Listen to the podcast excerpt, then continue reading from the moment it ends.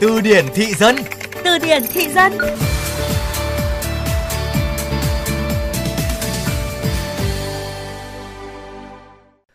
Bà ấy 92 còn cậu 95 Thế cậu là phi công trẻ là máy bay bà già à? Ê, cái bà đi là 10 đến nơi rồi mà còn thích phi công trẻ. Đúng là phụ nữ hồi xuân. Ngơ ngực lên đấy nhỉ?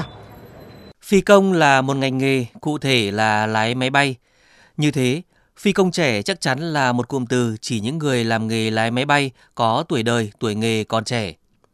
Đúng thế rồi mà tại sao diễn giải thế lại có nhiều người cười khi khi bảo không phải nhỉ? Từ điển thị dân sẽ cùng bạn tìm hiểu trong chương trình hôm nay.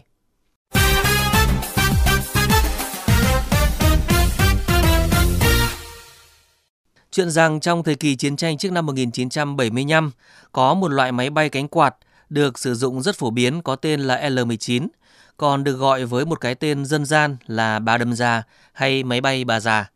Đây là dòng máy bay trinh sát và đưa vào sử dụng từ những năm 1950. Còn người lái những chiếc máy bay này là phi công có tuổi đời rất trẻ. Cụm từ phi công trẻ lái máy bay bà già có xuất xứ như vậy và đúng nghĩa như vậy. Nghĩa đen thì là như vậy, còn nghĩa bóng của phi công trẻ và máy bay bà già bây giờ được dùng với ý nghĩa khác hẳn.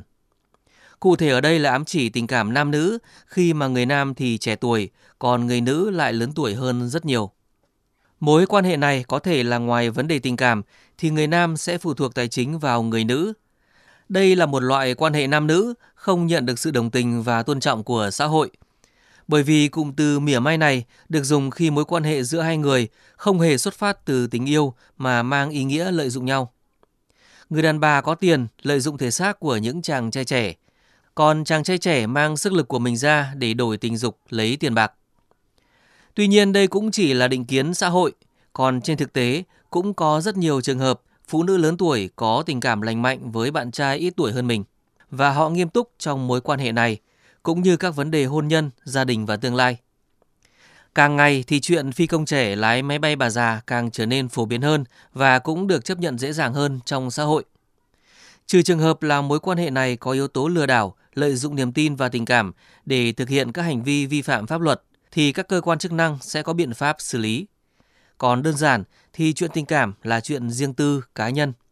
Ai yêu ai, ai quan hệ với ai, vì tình hay vì tiền thì cũng là chuyện của họ, chứ không phải chuyện của xã hội. Hãy cùng làm phong phú kho từ vựng tiếng Việt của bạn cùng chương trình Từ điển thị dân phát sóng trong khung giờ cao điểm sáng và trưa hàng ngày trên VOV Giao thông.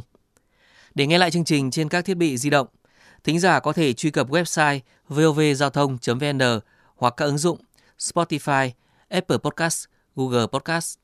Tạm biệt và hẹn gặp lại.